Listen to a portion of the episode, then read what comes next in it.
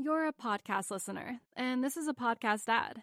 Reach great listeners like yourself with podcast advertising from Libsyn Ads. Choose from hundreds of top podcasts offering host endorsements, or run a reproduced ad like this one across thousands of shows to reach your target audience with Libsyn Ads. Go to libsynads.com now. That's L I B S Y N ads.com.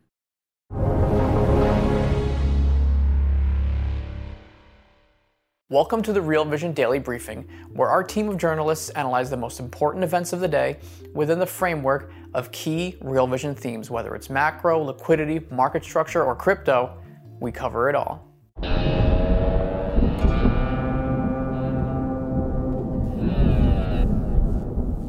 Hi, I'm Nick Correa for Real Vision. It's Wednesday, April 15th, 2020. We have Real Vision's Ash Bennington and Roger Hurst standing by for their market analysis.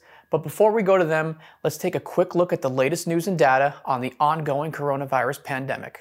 In Europe, the active case curve still hasn't peaked, while yesterday, the US set a new record for the most deaths in a single day. In New York, the active case curve has still not yet peaked, while New York Governor Andrew Cuomo has ordered everyone in the state to wear a mask when in public. It's not all bad news, though.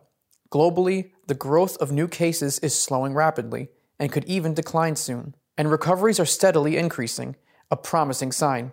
As of today, over half a million people worldwide have recovered from the coronavirus. A GMI analysis found that the US has more critical care beds on a per capita basis than any other country. In other news, the US Department of Commerce today reported that the nation's retail sales in March contracted by 8.7%. That's compared to February's data, and it's a seasonally adjusted figure. This marks the biggest month over month decline in US retail sales since 1992.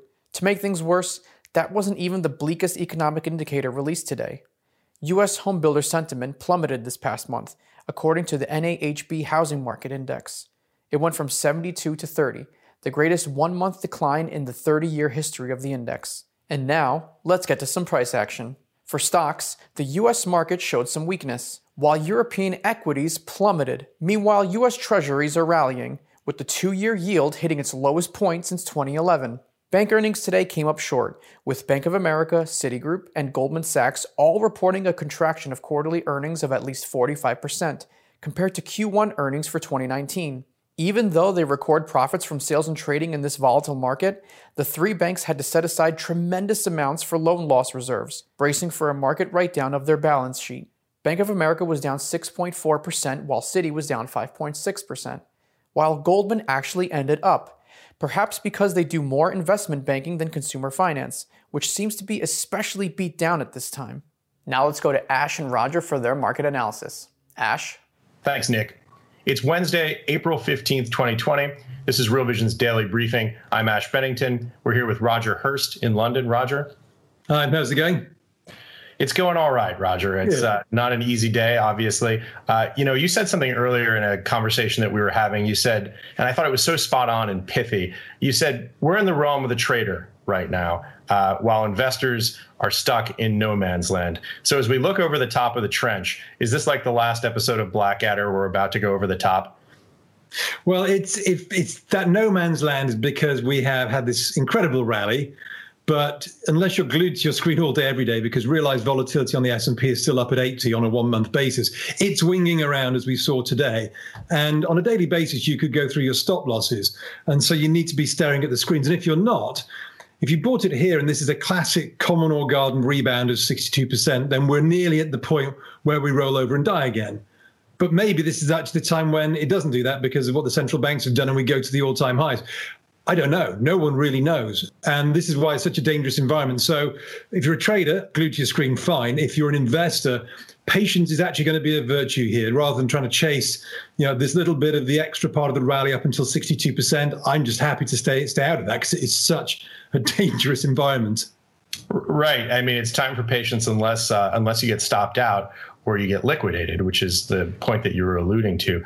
You know, one of the questions about whether this is a plain uh, vanilla uh, retra- retracement uh, is, I guess, the, the question of what's happening actually in the real economy, right? So we saw retail sales numbers, industrial production, and the Empire State Manufacturing Index come out today. There's nothing plain vanilla about what we're looking at there. What are your thoughts on that?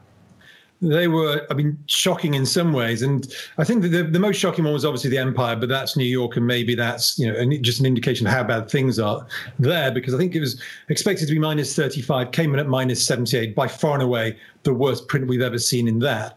Yeah. And the most interesting one for me was the industrial production because this data goes back to you know almost 100 years, right. and it was the worst print since the 1940s, since the Second World War, at minus 5.4 percent. Now this was only a bit worse than expected. Four percent was expected.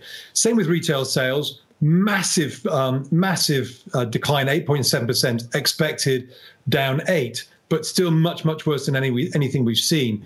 So I think there's two things that kind of grab me on these. Is one, these are just huge real number, uh, real world numbers. Although, as I said before, some of these are surveys, and therefore the surveys themselves are incomplete in this sort of environment. But nonetheless, month on month, these are absolutely devastating numbers.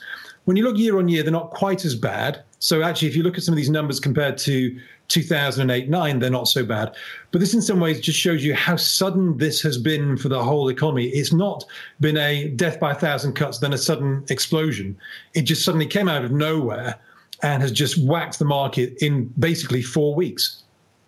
Well, you know that's exactly right. Um, spot on. Again, look, you know the the so, so, the distinctions between those two series. Obviously, the uh, Empire State uh, number is uh, is a survey, uh, and that's actually looking at April rather than March. The other two numbers are actual data that are in right now. And uh, yeah, I mean, look, that March industrial production uh, number, minus 5.4%, is the worst uh, since the uh, end of World War II. And this is probably a frictional economic transition issue between a wartime economy and a peacetime economy. And this goes back, as you said, it goes back actually to tie back in with the lead to the First World War. The series name is INDPRO. If you go up to the St. Louis FRED database, uh, you can take a look at the St. Louis Fed FRED database. You can take a look at that that series. And it's a striking vertical bar. It literally just goes straight down at a 90 degree angle. It's something that I, you know, I've never seen before. Uh, and uh, when you look at when you look at the retail sales number, um, you know, again, a massive, massive decline. The only bright spot in that is food and beverage, which has surged uh, 25%, presumably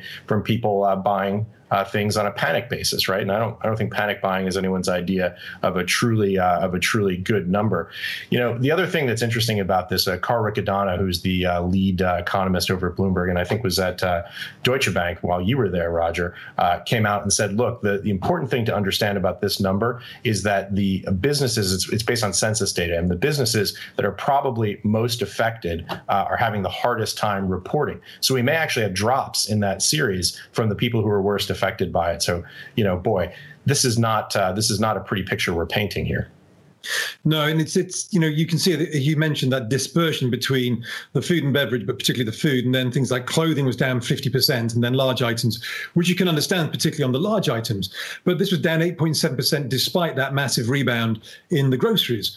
So mm. it's it's an incredible number. But then the other part of this is that we're almost got to this point now where we go, well, we know these numbers are going to be bad, and if they're really bad, well, what's the, what's the difference between really, really bad and really, really, really bad? It's all bad, and then people will say, well, the worse they get, the more likely we're going to get yet more of a bailout, the bigger bailout. They'll right. act again because so far the Fed has been doubling down and doubling down as it did last week with the 2.3 trillion. So I think in some ways that that's where the market's got to. But the realization is that this is in for the long run. It's not going to be one month. And if it comes back to life, it's going to come back to life very, very slowly, having switched off the lights initially.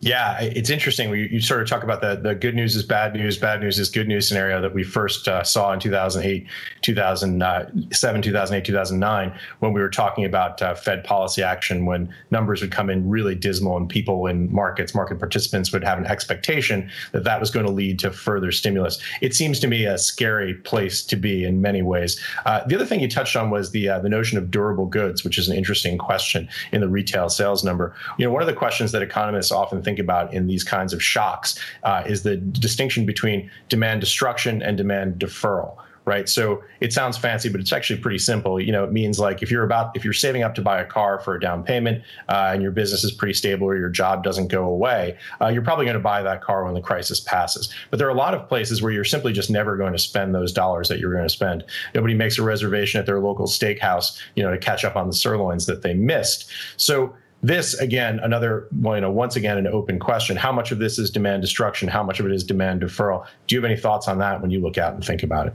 The question there, I think, is on how much is it um, balance sheet destruction at the household level, and all so far the reason why the markets have reacted, apart from being a bounce from an oversold level, is that there is some expectation of the um, the monetary stimulus getting into the financial economy, not the real economy. You're hearing stories, I guess, in the US. We're hearing them in the UK in particular. That the real economy is just not getting the money. Companies are closing.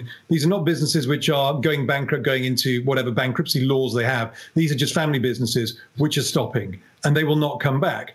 So that's demand destruction because that's cash flow destruction, and that's going to be persistent throughout the summer and maybe well to well on towards the end of the year.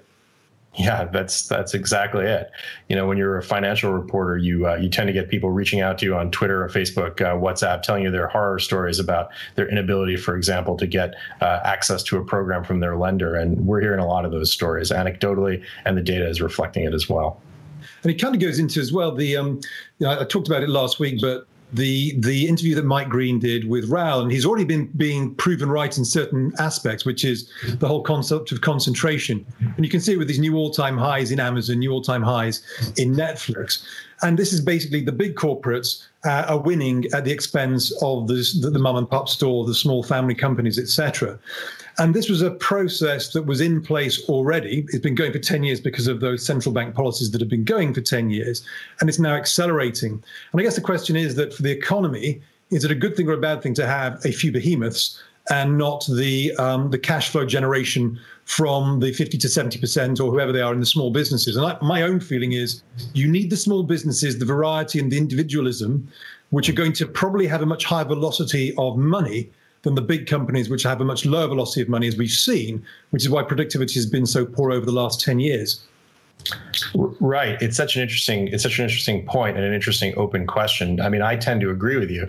I think that to have a dynamic and responsive uh, sector, uh, you need to have small businesses who are able to do things more dynamically. Otherwise, you wind up uh, with the risk of moral hazard. You know, the other question from a macroeconomic standpoint is you have these issues about marginal propensity to consume versus marginal propensity to spend. When you give uh, small business owners additional dollars, they go out and they uh, you know they do a, they do a renovation on the family store. They hire hire an extra guy or gal to help them out on the weekends. When business is growing, they put that capital to use very rapidly. That kind of efficiency and responsiveness is something that uh, is much more difficult for large behemoth corporations to, uh, you know, to do. Yeah, and this is it. I mean, there's there's this sort of um, false altruism around the kind of oh, there's this hiring going on, but the reality is that these these are companies which you know what is their main purpose? It's profit. They don't pay the taxes. Certainly not in Europe. These tech companies are not paying taxes. So these are companies which are getting bailouts from taxpayers that are not paying taxes. And this is at the expense of the man and woman on the street. And I, I just cannot, um, I cannot conceive of an outcome over the next six months in which this is not going to be taking away from the overall economic pie. It just seems right. unreal. Now, the question against that is can the speed and the size of the response be sufficient? And I don't think it can because I think the magnitude, and as we see with the data today, I think the magnitude is going to be of a level we have never experienced and are not anticipating because I think still the expectation is that this is a blip, a very vicious blip, but not something which creates a structural change in certain parts of the economy, which I think it will, because when you get a system change, whether you get concentration like this and a system change from lots of small businesses concentrating into big businesses, that's capital destruction. It's demand destruction as much as it is advantageous to those one or two companies you don't get smooth transitions. It's very rare. You can see it already in the slow death of the retail sector in Europe and in the US and other areas, where we're seeing these shifts in styles and and uh, and and um, and patterns. But these things are destructive before they become reconstructive.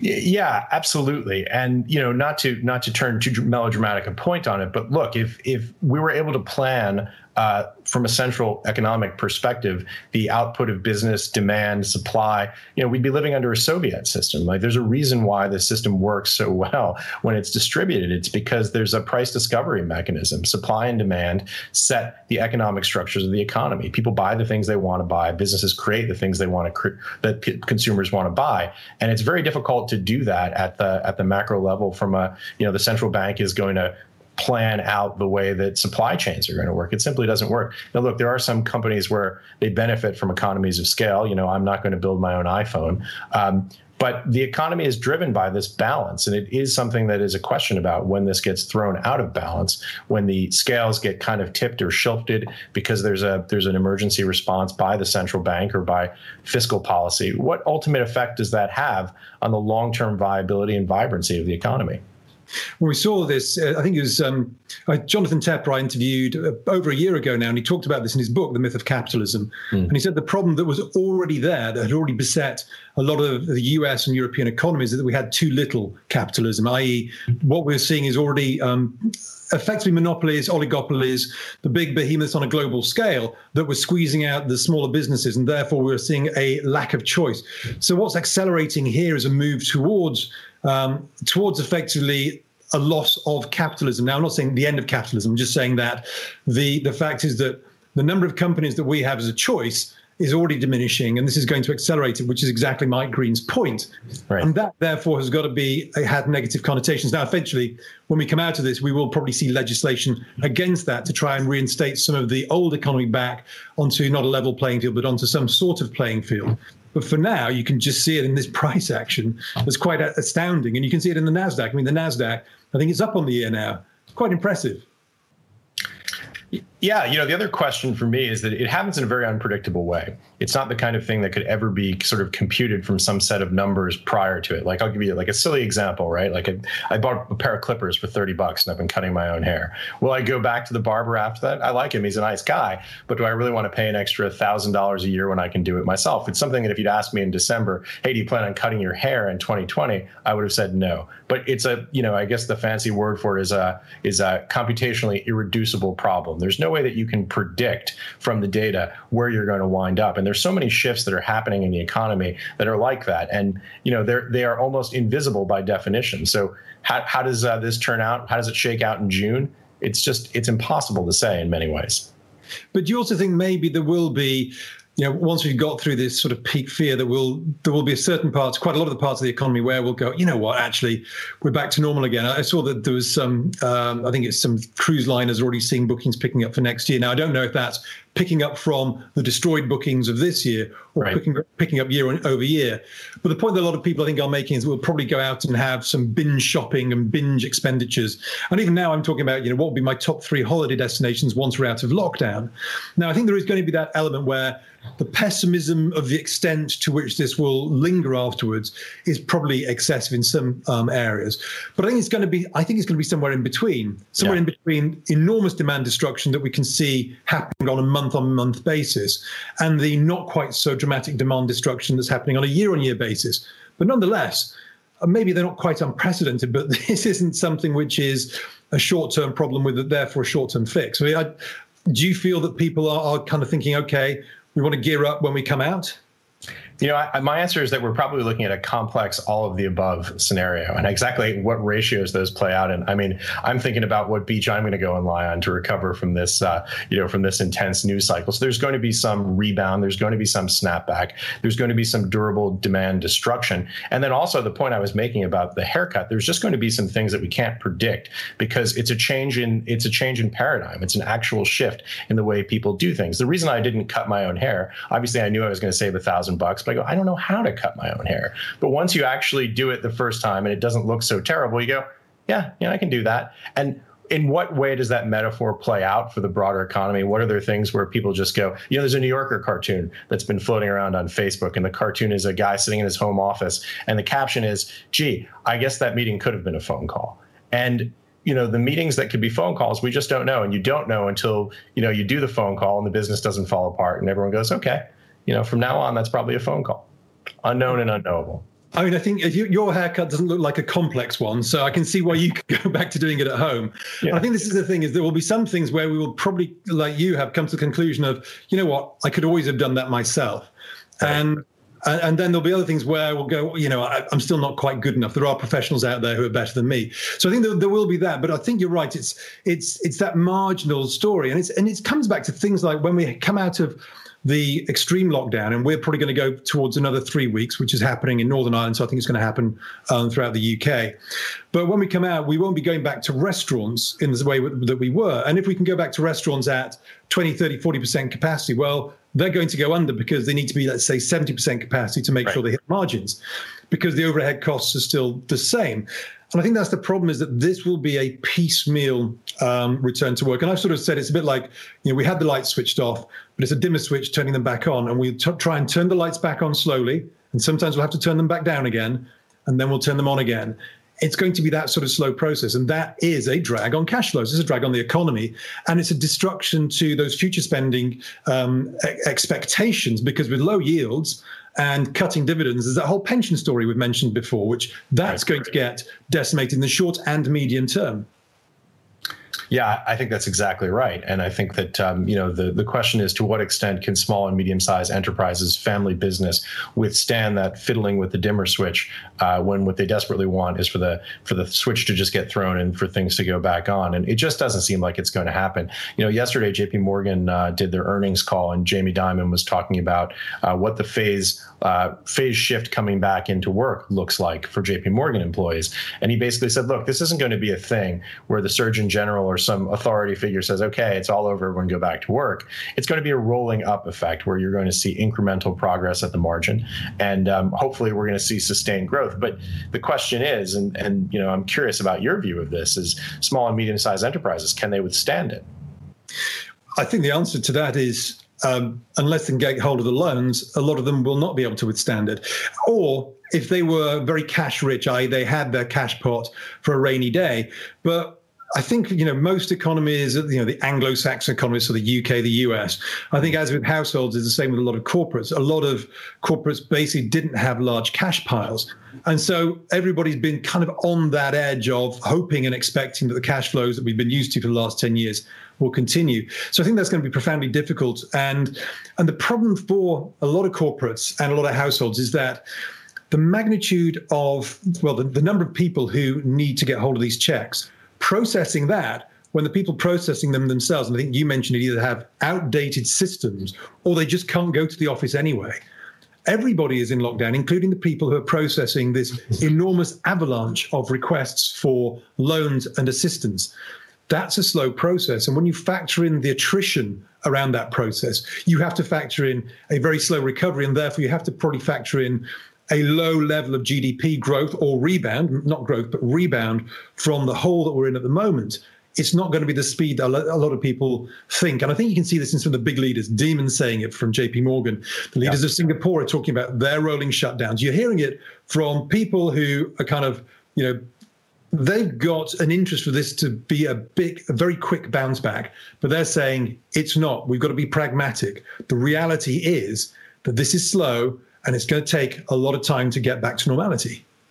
Yeah, you know, and exactly to that point, Roger, um, there's an editorial um, written by Mohamed El-Erian in the FT, where he makes exactly that point. Um, you know, he makes two principal points. The first is that markets are offside uh, compared to the grim reality on the ground, which is something that we've been saying on this show and elsewhere on Real Vision. Uh, and second, that the snapback is too optimistic. Another point that we, that you and I and Ed and Raoul have been making for weeks. You know, and the, the quote here that I thought was interesting is, the cognitive gap reflects in part an inherent structural bias of markets to treat pullbacks as temporary and fully reversible. And this goes right back to the point that you were making that this, uh, you know, that the idea is that, that the line goes down like this, but it sort of stair steps up and there's a lot of variability and bouncing and wiggling in that move upward.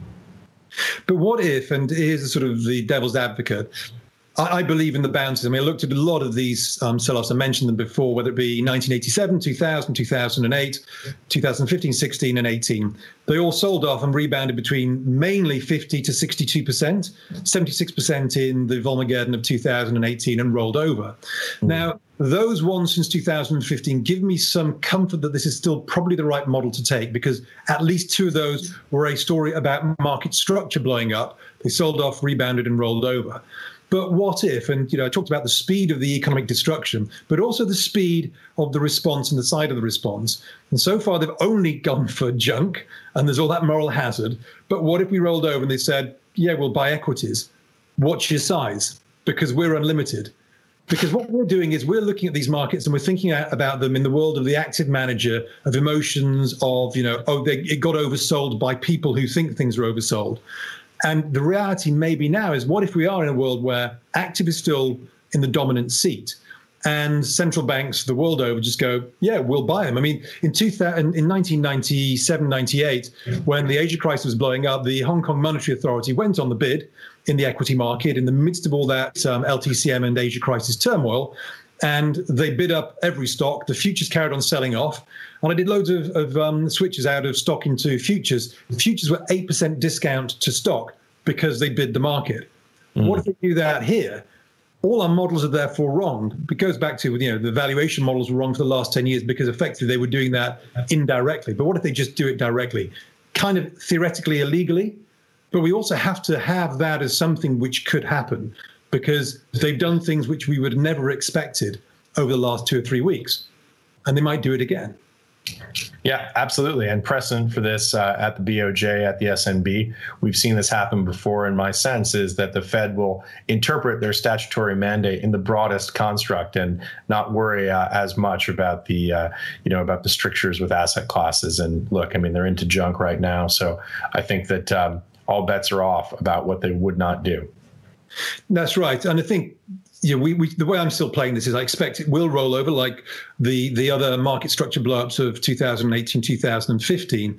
Um, but got to keep our eyes wide open because, and this is why I think I said um, the last week that I would to buy this, I would wait till we make the all-time highs because if we make the all-time highs in the next two or three weeks, we know that central banks have in the short term unlimited firepower. But then it goes back to have they got unlimited firepower? Over 10 months versus over 10 weeks. And, you know, unlimited is unlimited. So I'm being a bit facetious there. But right now, they might have, but over 10 months, they might not. And this, I think, is going to play out over 10 months, i.e., the rest of the year.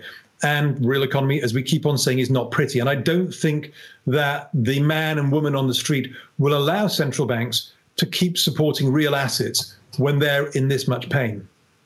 You know, Roger, talking about real assets, another thing that I know you're looking at is the energy markets, especially the oil markets. You know, with the pullback in WTI below 20, what are you thinking about when you look at that space? Well, the the one thing I've been staring at for the last um, 20 days actually is that WTI has tested the $20 level on about five or six occasions in terms of days when you look intraday, like today, three or four times it's got to around about this 1950, 1920 level. I think it got to 1920 today with a low of 1927 about a week ago. Someone's defending that level. 19, basically $20 is being defended quite aggressively. So for me, if we break down below that $19 level, I think we'll have another waterfall decline. And I think just the reaction to the announcement of the cuts tells us everything we need to know. That's the real economy right there. That's what the oil price is telling us. It's not pretty. And therefore, the real disconnect here is actually between the oil price and the S&P. The S&P has massively outperformed the real economy, which we know. And can that persist? I don't think it can. Um, which is why I think this is the rebound. But that's what I think the oil price is saying here. You know, we know that that real economy destruction is huge, and I'm expecting 1920 will get taken out. Mm. You know, the other thing that uh, I know you're looking at when you mention uh, the financial performance of equity indexes is the flow of funds with money markets. What are you seeing there? There's been some huge inflows into money market funds. So Lipper do do this in sort of, you know, they do the analysis. And I think it was 680 billion went into money market funds in March uh, which meant that net inflows into bond funds was about 250 billion came out of other bond funds such as government and corporate. But 680 billion this i think is a record new high of inflows into money market funds. Now eventually that will get deployed and the question i guess is does that get deployed into the next sell off therefore we actually might find a reasonable bid or will it start chasing the market?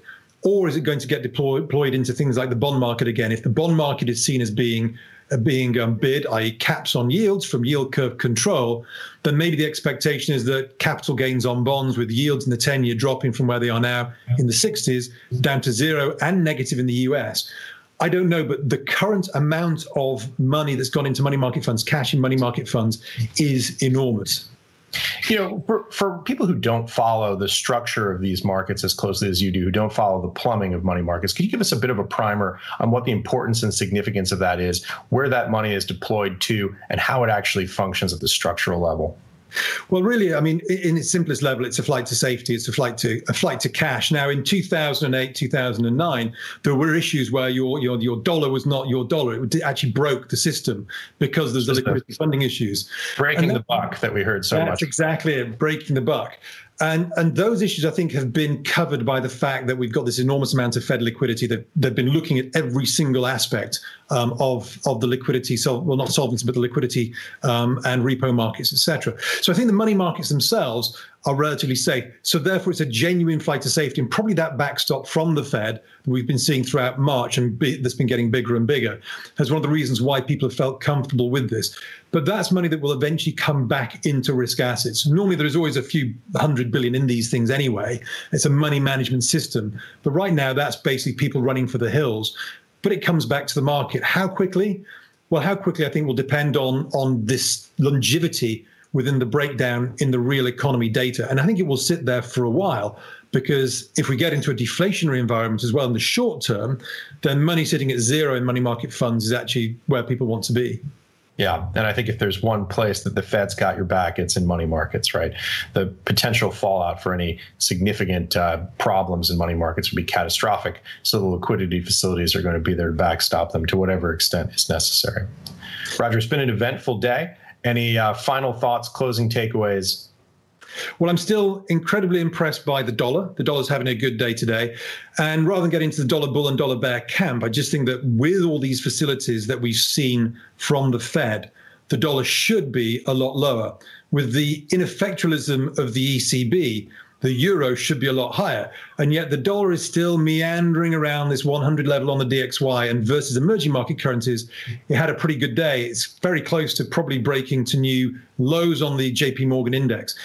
That's the thing that worries me most is that despite all of these attempts from you know by the Fed doubling down consistently, the dollar is still only a couple of percent from those highs and at risk of squeezing higher, particularly in the emerging market sphere. And I still think that in this world where price discovery is quite difficult, you've got potential yield curve caps, you've got bids in investment bonds, investment grade bonds, and high yield bonds. Maybe the currency is still the outlet where we see the real economy issues. If we're seeing real economy issues, then dollar strength is the one we've got to watch for and worry about because if that suddenly takes off, that's where our next leg lower in all risk assets unless there's a massive bid from central banks, but that's where it could come from. So that looks to me like the freest asset at the moment. And the dollar's consistency and persistency at these levels is the thing that worries me in the face of what the Fed has already done. And what what role does uh, the potential of fiscal policy to offset that play, do you think, in your view? And I think the interesting thing there is that you know fiscal policy is still you know what we're talking about here is two trillion and there's 57 trillion in the euro dollar market, the market outside of the US, according to Rabobank, and it's probably actually higher than that with shadow elements to it as well. I think the biggest risk for the dollar is that the, the more the Fed is seen as the first mover, the more exciting the US is as a place to go because everyone wants to buy Amazon and Netflix. If you're supporting the US equity market, you're going to put money into the US. It's the milkshake theory of, of uh, Brent Johnson. So the big risk here is that the more that the Fed does to stabilize the global market, but particularly the US market, the more people who have any capital to put to work will put it to work in the US and therefore drive the dollar higher. So it's a really difficult tightrope for them. They want to get the dollar. I mean, I guess the best thing for them is to have a stable dollar at worst or a slow moving dollar. What they don't want is a disorderly dollar. So if the fiscal encourages money into the US and supports the US and the US dollar, as long as it's not a disorderly move higher, I think global markets can deal with that. It's the disorderly move we have to worry about. And I think we have to look at emerging market currencies. If they start to move aggressively, that's where the fear will come from. Well, there's also a lot of dollar denominated debt out there. And with uh, international trade flows collapsing, there's a, probably a, a bit of a risk to, uh, or rather a, a, desire to sprint into the dollar now while you still can at a reasonable level if the fear is that it's going to rise. Anything else you're going to be watching in the week to come? I think it's just funding levels, funding spreads. They've been behaving pretty well because of what the central banks have been doing and what the Fed's been doing. But there's always the risk that if it becomes the real economy issue and the real economy, and again, this goes back to emerging markets, what we've so far seen is the Fed's done a very good job of making currency swaps for people like Swissy, for sterling, for the euro, for yen. It's all working very well. It's some of the more sort of minor EMFX currencies, the less well-known ones. Well, I say less well-known ones, less uh, the less kind of um, key emerging market currencies. If they start to show a lot of tension, then I think that's the real world economy. And I think the real world economy will spill over into the US as well. So, despite the supports that we get, I do think that the real economy is where we get the next funding squeeze from. So far, the Fed has done a very good job of stabilizing it. But if everybody needs dollars, whether it be US businesses domestically or international businesses, then I think that's where the big problems come from. So far, very well, relatively well behaved. TED spreads have come in, FRA OAS has come in, and these um, three month basis between yen, dollar, etc., have actually swung the other way. All that's good. They start to move out again, and I think that they will. Then we know that the real economy leg is kicking in. Also, very interesting points, and definitely something to watch. Roger, thanks for joining us. No problem. Thanks to speak to you again.